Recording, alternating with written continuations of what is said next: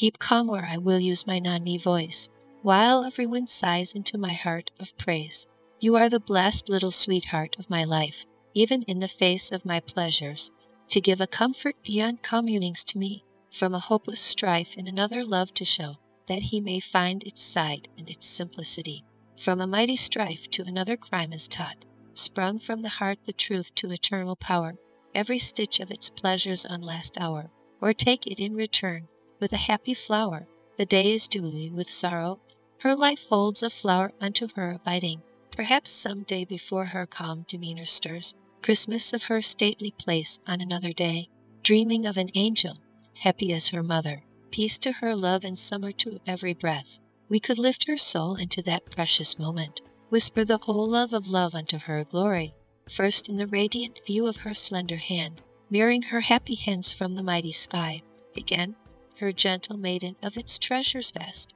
Brought her the waters of some darkling mystery. Perhaps some one was on her familiar stream, Worthy of some secret of life within her eyes, Mirroring her happy of happy, and many.